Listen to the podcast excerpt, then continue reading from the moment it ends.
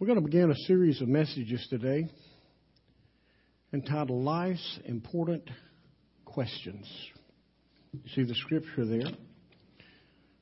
Over the next three Sundays, that's this morning, tonight, next Sunday morning, and then two services the Sunday after Thanksgiving, we're going to we're going to talk about life's important questions.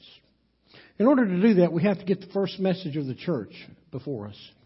The first message of the church today, yesterday, and forever is always Jesus saves. I want to say that again. Don't seem like you know that.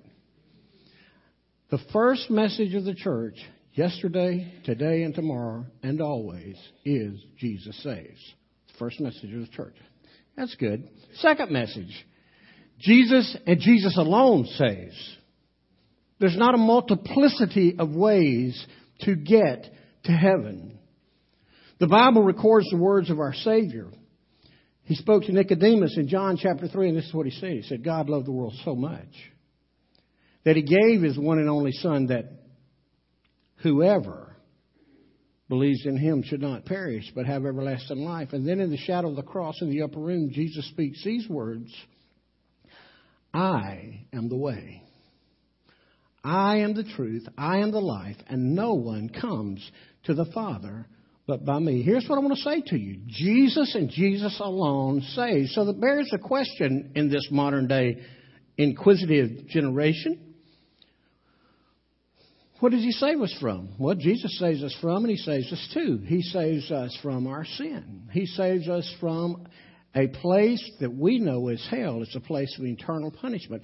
And He saves us to abundant life here on earth and eternal life once we leave this earth. And He's the only one that does it.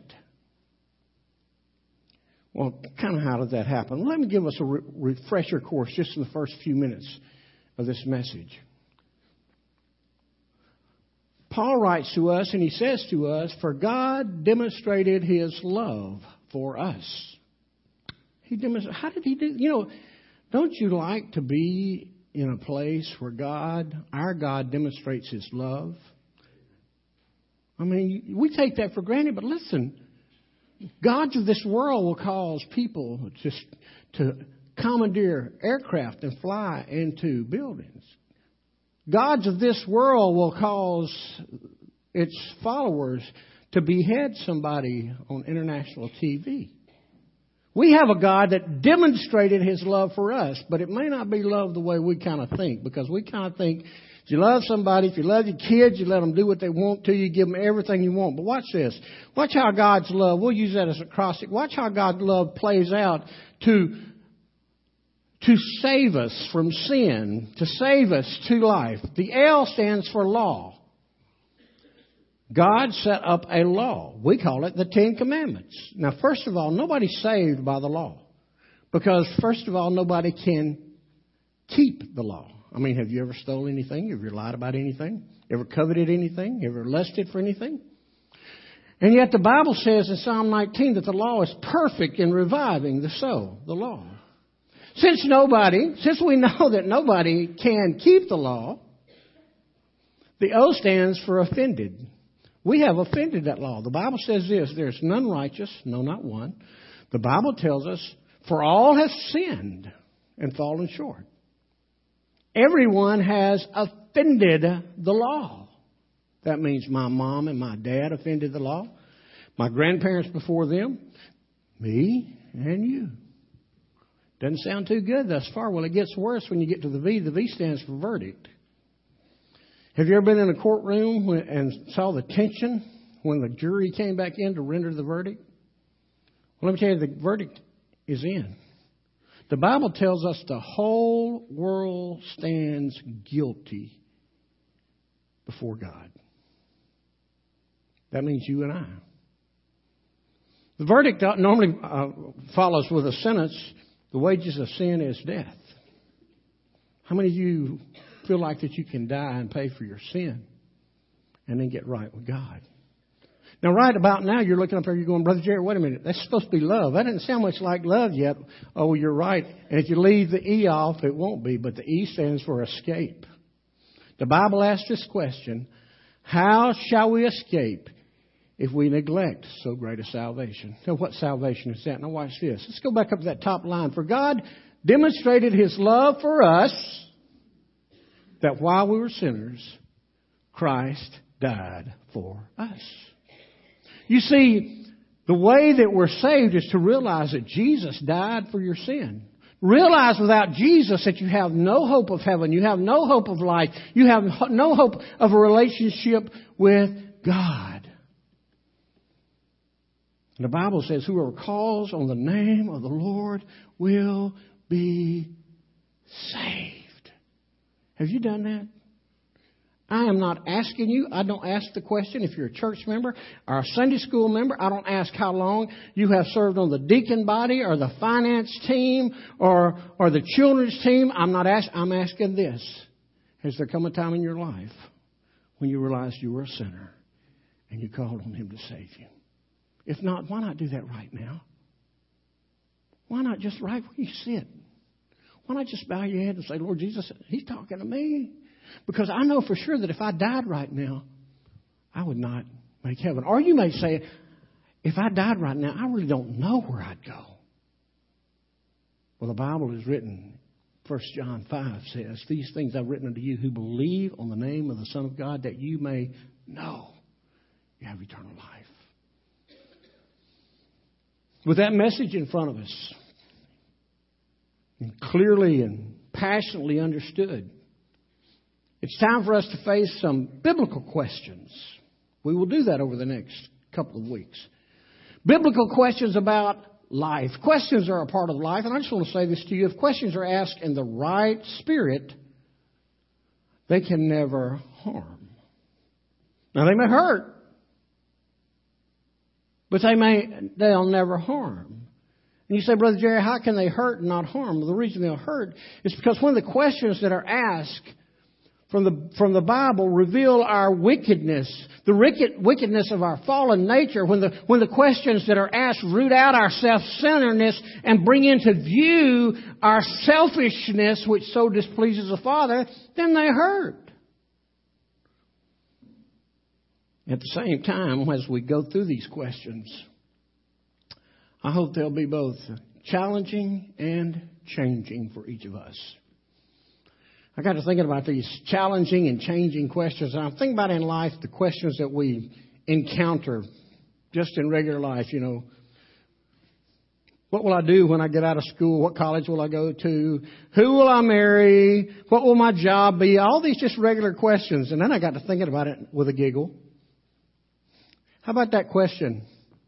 Will you marry me? Challenging and changing. That doesn't matter if the the man asked the woman like his tradition or like today, if the woman asked the man. I don't know why I'm looking at you when I said that, Mike. But here's what I'll tell you when, when, when that question is uttered, will you marry me? It is, uh, it's challenging. You know why? Please listen, teenagers. Because you're going to determine if you're going to forsake all others and commit your life to that one person until you die of old age. It's challenging. And it's changing because,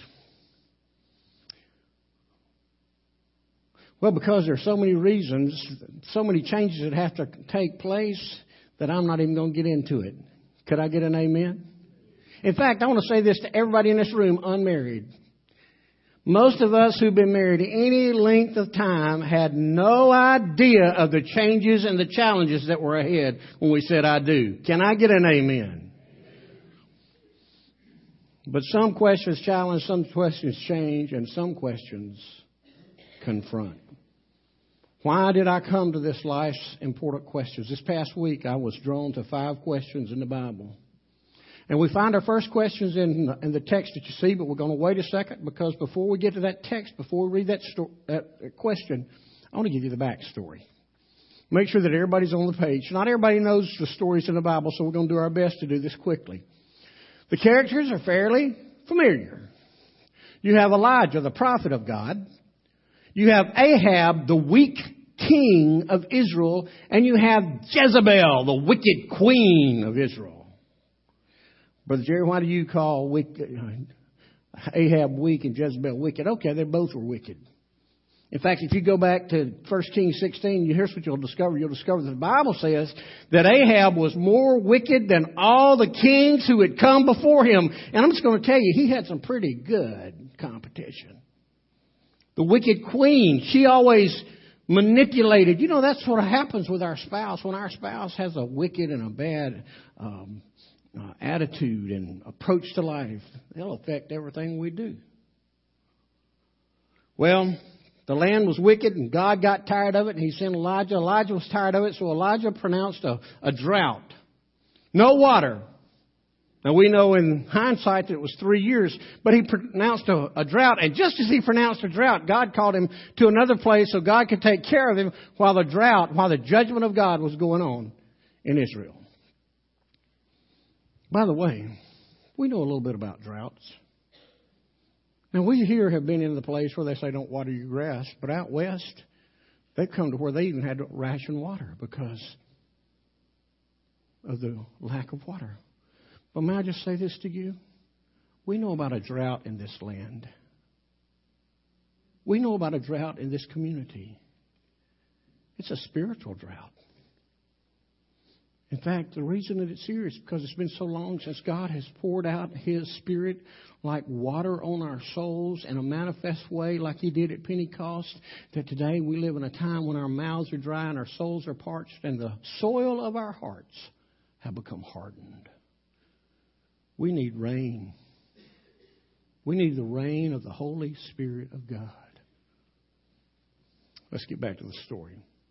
After approximately three, three and a half years, God told Elijah to come back. So as chapter 18 opens, Elijah comes back. I wish we had time to, to really look at this whole story, but we don't because, because what's on my heart today is, uh, is driving me so much. But I'll just give you one deal is that if you, if you read this story, you'll find a lot of things. But, but if you look at down in verse 17, Ahab is the wicked king. Elijah is God's man. He says, when Elijah saw when Ahab saw Elijah, Elijah said to him, Is it you, you troubler of Israel?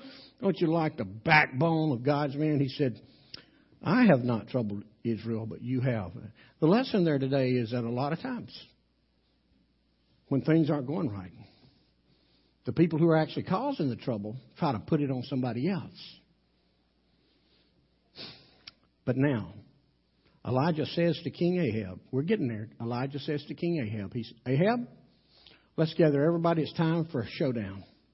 You get your false prophets that you think are your buddies, those guys eating with you, and we'll call everybody else from Israel. And, and the word is from theologians that there was 850 prophets, false prophets, and there were probably thousands of people who claimed to be God's people gathered on Mount Carmel for the showdown. Now then, the stage is set. 1 Kings 18, verse 21. And Elijah came near to all the people and he said, How long will you go limping between two different opinions? If the Lord is God, follow him. But if Baal, then follow him. And the people did not answer him a word. Let's pray together. Father, I pray that in the moments that remain, I pray that your question will penetrate our hearts. I pray that it'll be empowered by the Holy Spirit. I pray that when the day is done, that you will break down our defenses and you'll call us to yourself. In Jesus' name, amen. How long will you go limping between two opinions? I want to make this as simple as possible. We read this, just look in that verse, and the first thing that jumps out at me is the word opinions. Opinions. Now, opinion, not a biblical word. This is a word we use every day. In fact, everybody's got one. In fact, if you get five Baptists together, you may have seven or eight opinions. I mean, we, we, we know we know about opinions. I mean, Baptist church members have opinions on everything. They have, they have opinions on the carpet. They have opinions on the instruments. They have uh, opinions on the parking lot. They have opinions on the nursery. They have opinions on the, on the lights. They have opinions on just about everything. Because you see, we think that somehow that's our divine right. But here's what I want to tell you. Here's what I discern from this book. Truth be known, there are only two opinions. How long will you go limping between two opinions? If you miss this, you miss the word today. There are only two opinions. There's gods and man's. There's gods and woman's. There's gods and students. There's gods and you get the idea. There are, there are only two opinions that really matter. In fact, in fact, whatever is not God's opinion is, you figure it out. To him that knows to do good and doesn't do it, it's sin. You look at the word opinion in the Hebrew language, and it literally means, speaks of a division or, or, or, or, or being divided. It speaks about playing both sides of the fence. And that is exactly, please listen, that is exactly what the Israelites were doing. They were doing their best to play both sides of the fence. They were claiming to be God's people while they were living like children of the devil and being assimilated into a false culture. And Elijah rightly asked, how long are you going to do this? If you look at the picture he paints, it jumps out at you. He uses the word, in our translation, he uses the word, how long will you go limping? That word right there has gone through a lot of modifications and a lot of translations. In fact, King James says, How long will you halt? New King James says, How long will you falter? New International Version says, How long will you waver? New American Standard, the Holman Christian Standard says, How long will you hesitate? The basic English Bible says, how long will you balance? And the Jewish Bible says, how long will you jump back, go jumping back and forth while God's Word translations ask this? How long? Are you listening, church of the 21st century? How long will you try to have it both ways? In the message, Gene Peterson, now if you want to know how the message came about, Dr. Gene Peterson wanted to write a paraphrase translation that he could t- sit and read to his children. And this is how he this is how he phrased that. He said, "How long are you gonna sit on the fence?" That struck a chord with me. For you see, I was not raised totally in the country, but I was raised in and around the country. And I have, and I'm not trying to be funny or vulgar or anything else, I have, Adam, on more than one occasion, tried to jump a fence to only make it halfway. You got what I'm telling you? Do y'all know what I'm talking about? And when you find yourself on a fence halfway straddle, you know what you do? You hesitate, you freeze, you halt, and you may walk away limping. Anytime I got straddled over a fence, I was afraid to move. Are y'all with me? Have I lost you? You look like you're just died and nobody's pronounced you dead. Listen, you sat on that fence and you're afraid to move because you get hurt. Now I wonder this. Could the reason be, could the reason be that the church of the Lord Jesus Christ in America today, the reason that we are so lethargic and paralyzed is that we're trying to sit on the fence. On Sunday we pick up our spiritual pom poms and we and we wave them and we sing Jesus is the way, Jesus is the answer. But on Monday through Friday we try to compromise. We try to fit in. We try to be liked.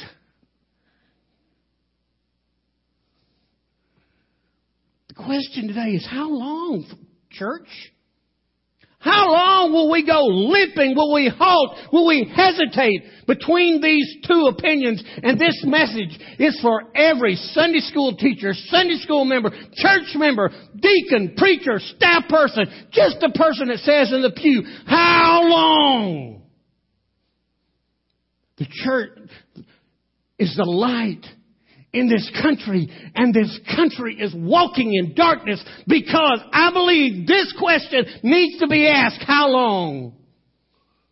Our culture has done a number on us.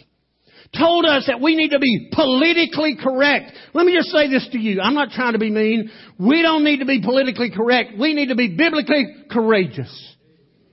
God has called us to stand on his truth. And just as, the, as those folks on Mount Carmel were challenged by the words of the prophet, today we're challenged. How long are we going to just try to have it our way? How long are we going to stand on our two feet instead of falling in the loving arms of Jesus? How long are we going to try to, to force our issues instead of letting Him lead us? How long? There's a culture going to hell and there's a small segment in the buildings this morning, all over this country, who say we care and say we have the answer. But how long? I think opinions are killing us. How long will you halt between two opinions? That brings us to the second word options. Options. Man, we like options. When we get through in just a second, many of us are going to go to the restaurant that has the biggest menu. Because we want to, we want to have, we want to be able to choose. And we like churches with a lot of activities. We like communities with a lot of activities. We like restaurants with a lot of items. May I just say this to us with as much passion and yet love that I can muster is this. When it comes to life, when it comes to living, when it comes to eternity, when it comes to the Lord, we only have two options.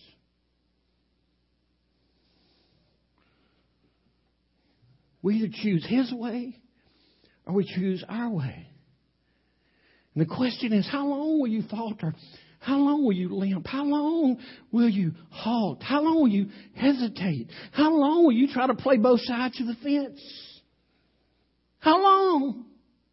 This church will be almost 43 years old. How long? And you know what?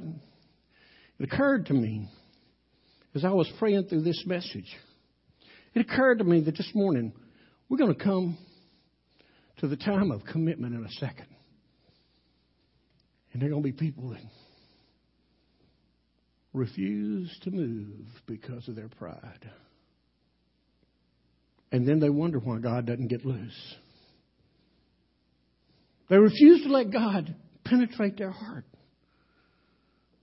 You know what it reminds me of? It reminds me right here. He says, How long will you go limping between two options? The Lord is Lord, follow Him. That's the call today. The Lord's Lord's follow Him. If Baal's Baal, if you think this world's got the answer, follow Him. And the people did not answer Him a word. I wonder if that's a caricature of Sunday after Sunday. Sunday night after Sunday night. How long, church? You know what?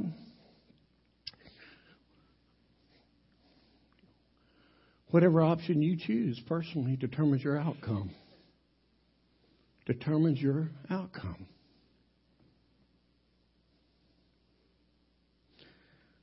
However, this church turns out, I'm gonna I'll pick on Troy we have a lot of great discussions. He and I had a discussion. Now, Troy, I really don't remember how long ago it was. You'll remember it. And one of the heart cries is that if we don't make some changes, and we don't answer this question, how long? We had a conversation, and Troy said, This building could become a honky tonk in 10 years. I said, No, I've been before the zoning commission. They won't let it become a honky tonk. Now, it might become a country club or it might become a community center.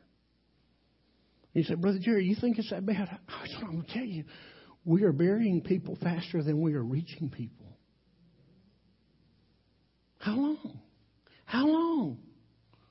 Our outcome is controlled by the option we take, by the choice we make. And let's just be honest before God.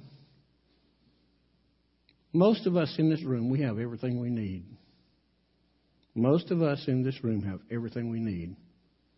The majority of us have everything we want. And the eye of the needle principle. It's harder for a rich man to go through an eye of a needle than it is for a rich man. To, it's harder for a camel to go through an eye of a needle than a rich man to enter the kingdom of God is at play, full bore. We are rich in things that don't matter and don't last. I wonder if we're poor in spiritual things. So what?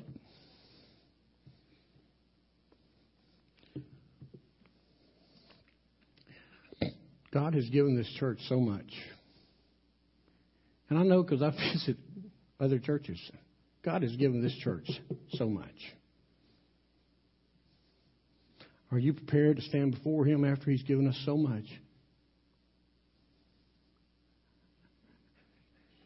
And walk in empty handed. Remember that old hymn, Must I go in empty handed? Must I meet my Savior's soul? Not one soul with which to greet Him must I empty handed go. We like to sing that. And we like to sing that and point it to other people. But listen, the, the mirror is on you just like it is on everybody else.